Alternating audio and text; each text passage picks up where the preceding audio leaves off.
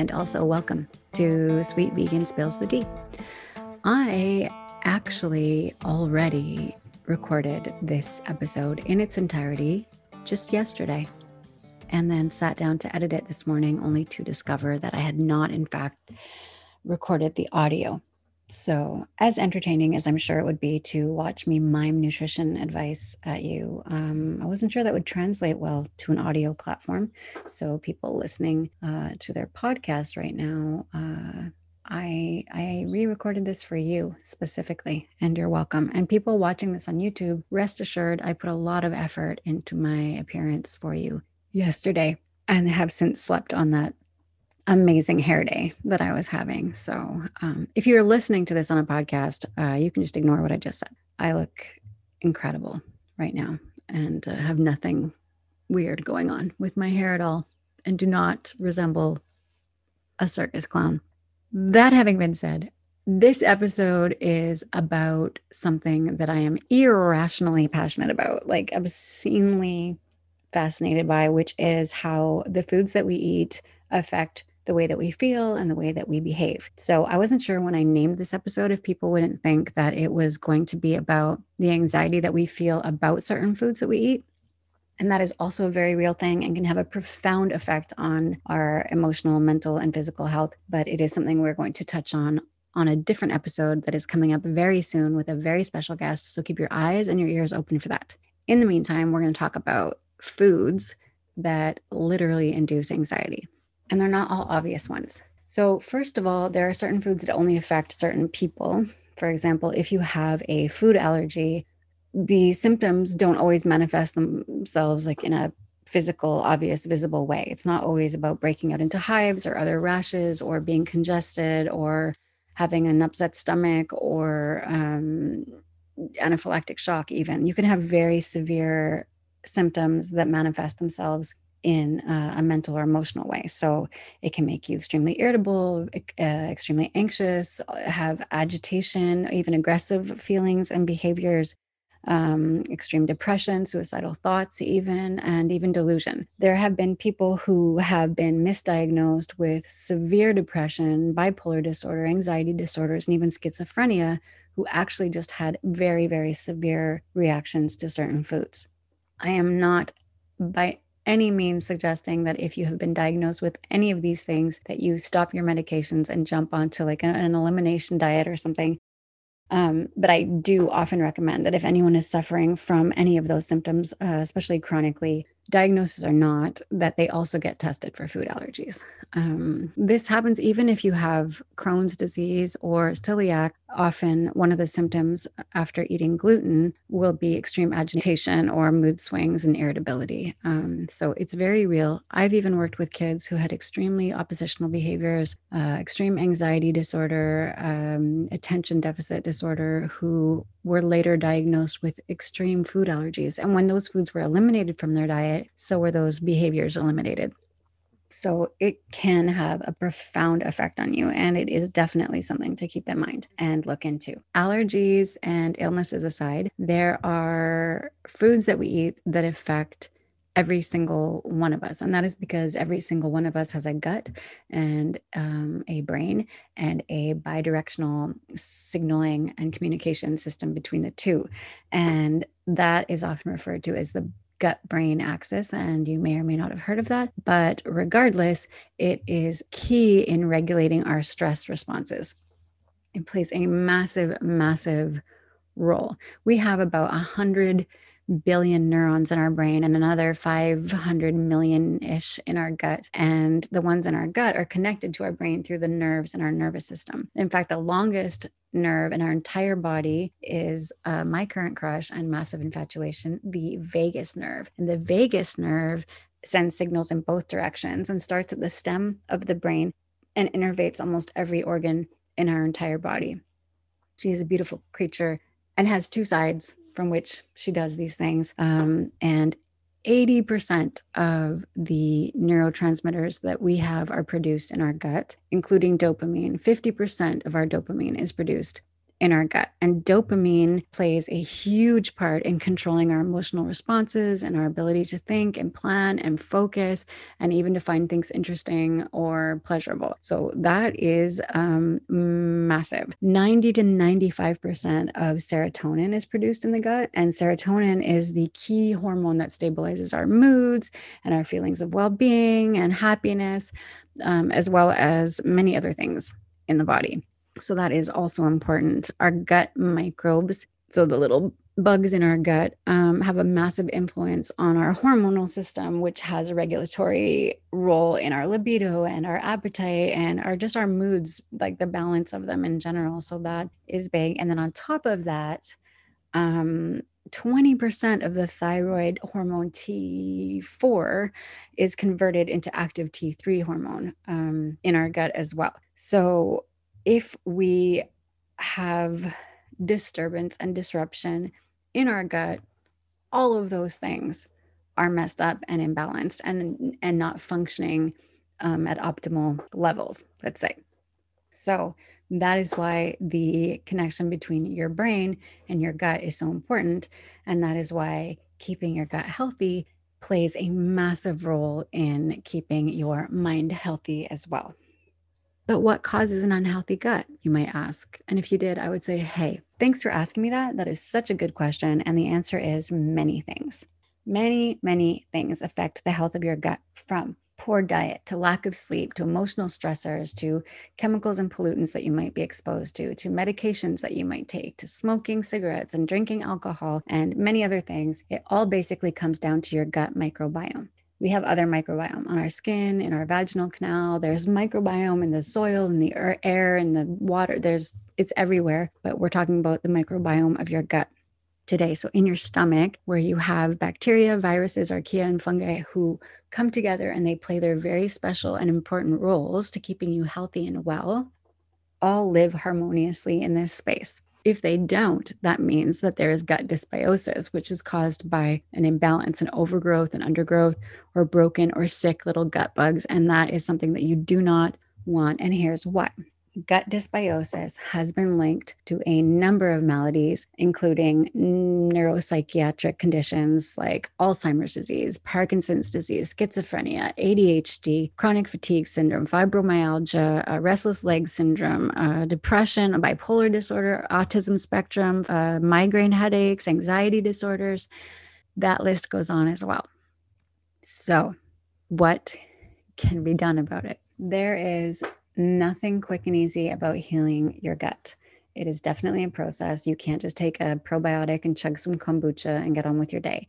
But that having been said, pretty much everything that you would do to heal an unhealthy gut would be things that you would do to maintain a healthy gut, regardless of whether or not you had dysbiosis in the first place. So it is well worth doing. And there are a bunch of nutrition changes and lifestyle changes you can make that I'm going to tell you about right now. So we'll start with optimizing your stomach acids. Your stomach acids are really important, and without enough of them, you can't efficiently and effectively digest your food. So that can affect your microbiome in a big way. It's super important. And some ways that you can optimize your stomach acids include chewing your food really, really well. Often, when we're watching TV or we're distracted or we're in a big hurry, we don't realize that we're not actually chewing our food super well before we swallow it, and digestion starts in your mouth. So, definitely make sure that you're chewing your food properly. Um, make sure that you're hydrating in between meals and not during your meals if possible. So stop drinking your water, your tea, or whatever at least 15 minutes before you eat. And then don't start again for at least 30 to 45 minutes afterwards. That gives your stomach acids a chance to really do their job without being diluted. Um, another thing that I would recommend is digestive bitters. And digestive bitters have been around forever and they come in a few different forms. So you can get them um, in a liquid form of drops, also liquid form that you've probably seen or maybe even used or bought. Digestive bitters are the same ingredients that you find in the bitters that you buy to make cocktails. And there's a reason for that. And people used to drink these cocktails before eating to help digest their foods. And then there's actual literal digestive bitters. They're basically just bitter herbs, um, citrus, uh, rind, bark, things that activate your stomach acids. So I can put some stuff up on my website for you. I'll put up some suggestions and recommendations for you. You can go check those out later. Um, I highly recommend them. Also, just a, a side note people who have acid reflux or GERD often think that the problem is that they're not uh, that they're getting too much um, stomach acid or they're producing too much stomach acids, and that's not actually always the case. Often they're not producing enough. Just because it's backing up doesn't mean that you're making a lot of it. So, um, doctors will often prescribe for people with acid reflux and GERD um, proton pump inhibitors or antacids, and they can have a long term effect on your microbiome that is, you know, not something you want to have to deal with, especially because these medications only temporarily sort of put a band aid on your problem. They don't get to the root cause. So, by, you know, um, quieting your symptoms, you're not actually fixing the problem. So, if you're in horrible amounts of pain, you're not able to sleep, or you're just so incredibly uncomfortable that you feel that you need to take the Pantoloc or the um, antacids, by all means, take them. But keep it short term if possible and really try and address the actual root of your problem because that will help you a lot more and um, won't give you other issues to deal with along the way. The next suggestion I have for you is to take extra good care of the mucosal lining, so the lining of your stomach. And ways that you can do that is to avoid um, irritating foods, uh, inflammatory foods like refined carbohydrates, refined sugars, uh, fried foods, uh, meat, and dairy. Of course, dairy is one of the most inflammatory foods that you can eat. So I highly recommend that you avoid it if at all possible. And of course, I would love for you to eliminate it, but uh, that's me. Um, eat anti-inflammatory foods like turmeric and cherries and mushrooms and and even dark chocolate leafy greens omega 3s like nuts and seeds and avocado, all those things are super great. Eat probiotic foods, all fermented foods like miso and sauerkraut and um, tempeh and kimchi and all that good stuff. And try eating lighter meals so that you're not overloading your stomach and you know giving yourself a, massive amount to digest all at once of course avoid smoking avoid overuse of painkillers um, the uh, anti-inflammatories that i mentioned that really do a number on your stomach lining so only use those if it's absolutely necessary. And one more thing, what was I thinking? I wanted to tell you to, oh, there's herbs that you can take as well. You can, um, or, and other beverages like the aloe can be really soothing to your stomach lining. Uh, there's marshmallow root that you can make a tea out of that can be really, really nice for your stomach. Um, again, I will post some of that stuff on my website for you so you can check that out afterwards. So, my next suggestion for you is about my crush. Remember my infatuation, the vagus nerve that I love so much that I can barely stand it? Well, that sweet nerve happens to have an effect on our levels of anxiety and our depression in our brain and in our gut are levels of stomach acidity, digestive juices, and gut flow. And that lovely nerve really appreciates a bit of stimulation. So, not hands on ways that you can stimulate your vagus nerve include prayer, meditation, uh, singing, chanting, laughter, loud gargling. Um, and hands on stimulation for your vagus nerve would be foot massage. So, literally massaging the nerves in your feet. Please do that. She deserves it, that hot piece.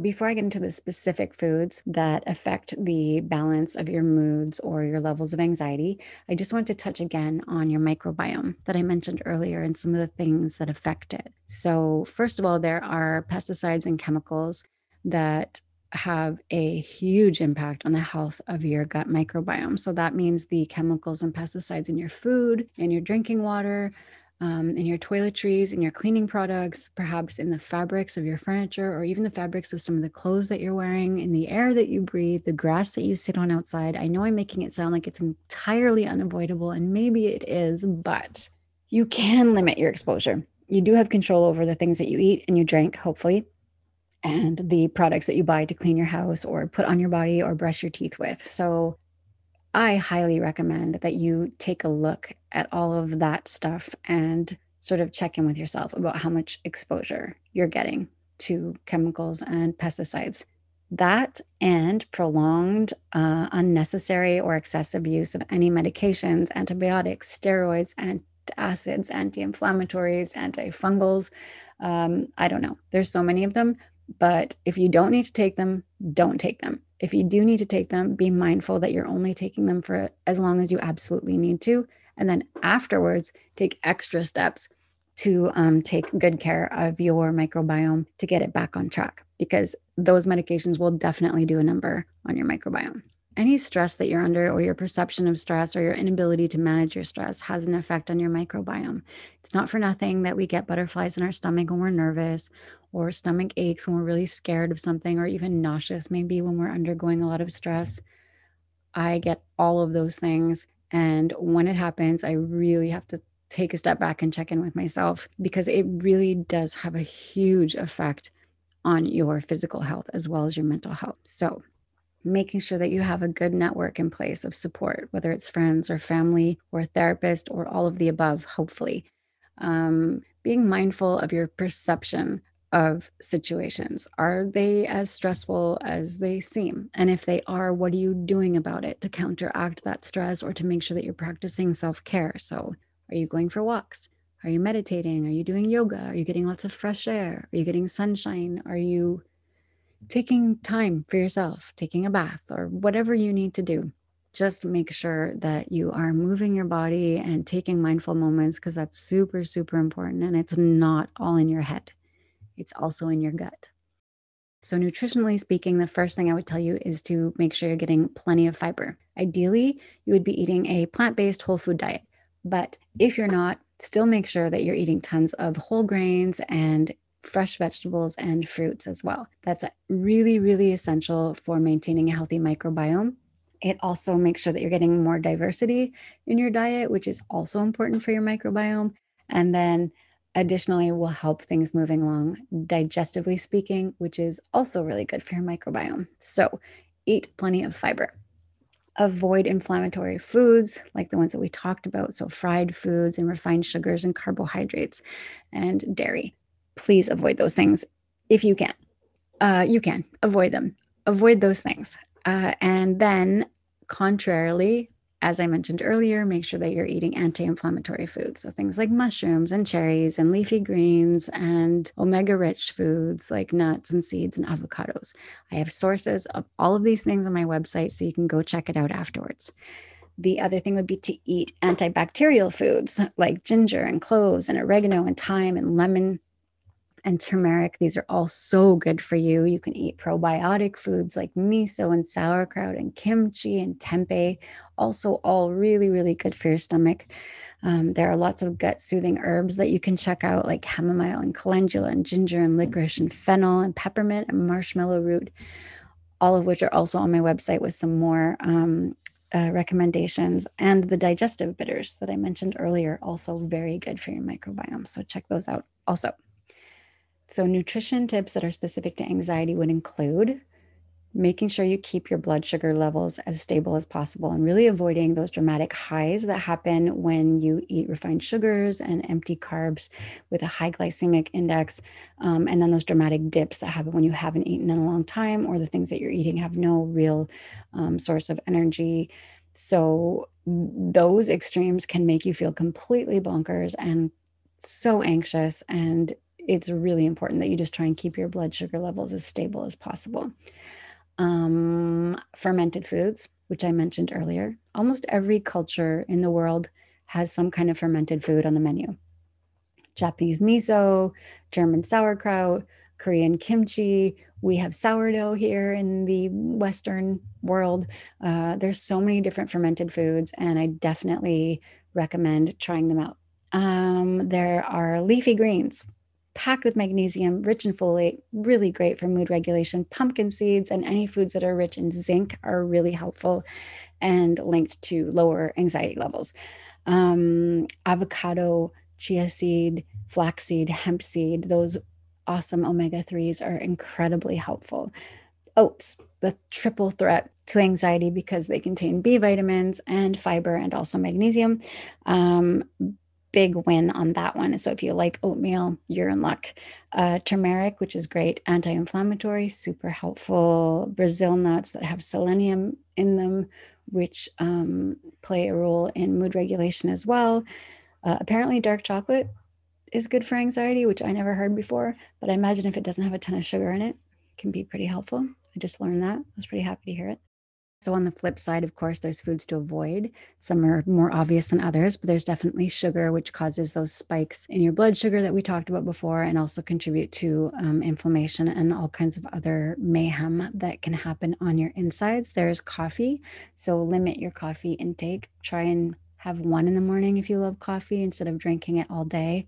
Um, limit your intake of alcohol, of course, and dairy, as I already told you, is hugely um, inflammatory and to be avoided at all costs. There's aspartame, which um, blocks the production of serotonin and um, can have a huge effect on your moods and cause depression, even. Refined carbohydrates, which we talked about earlier, um, also that high glycemic index that I was talking about, those blood sugar spikes that you really don't want, energy drinks that are full of sugar and caffeine. Again, you already know why. Um, and then trans fats, um, like the fried foods and um, snack foods that are pre processed and prepared in the grocery store are really not good for you and have been linked repeatedly to um, intense anxiety and depression.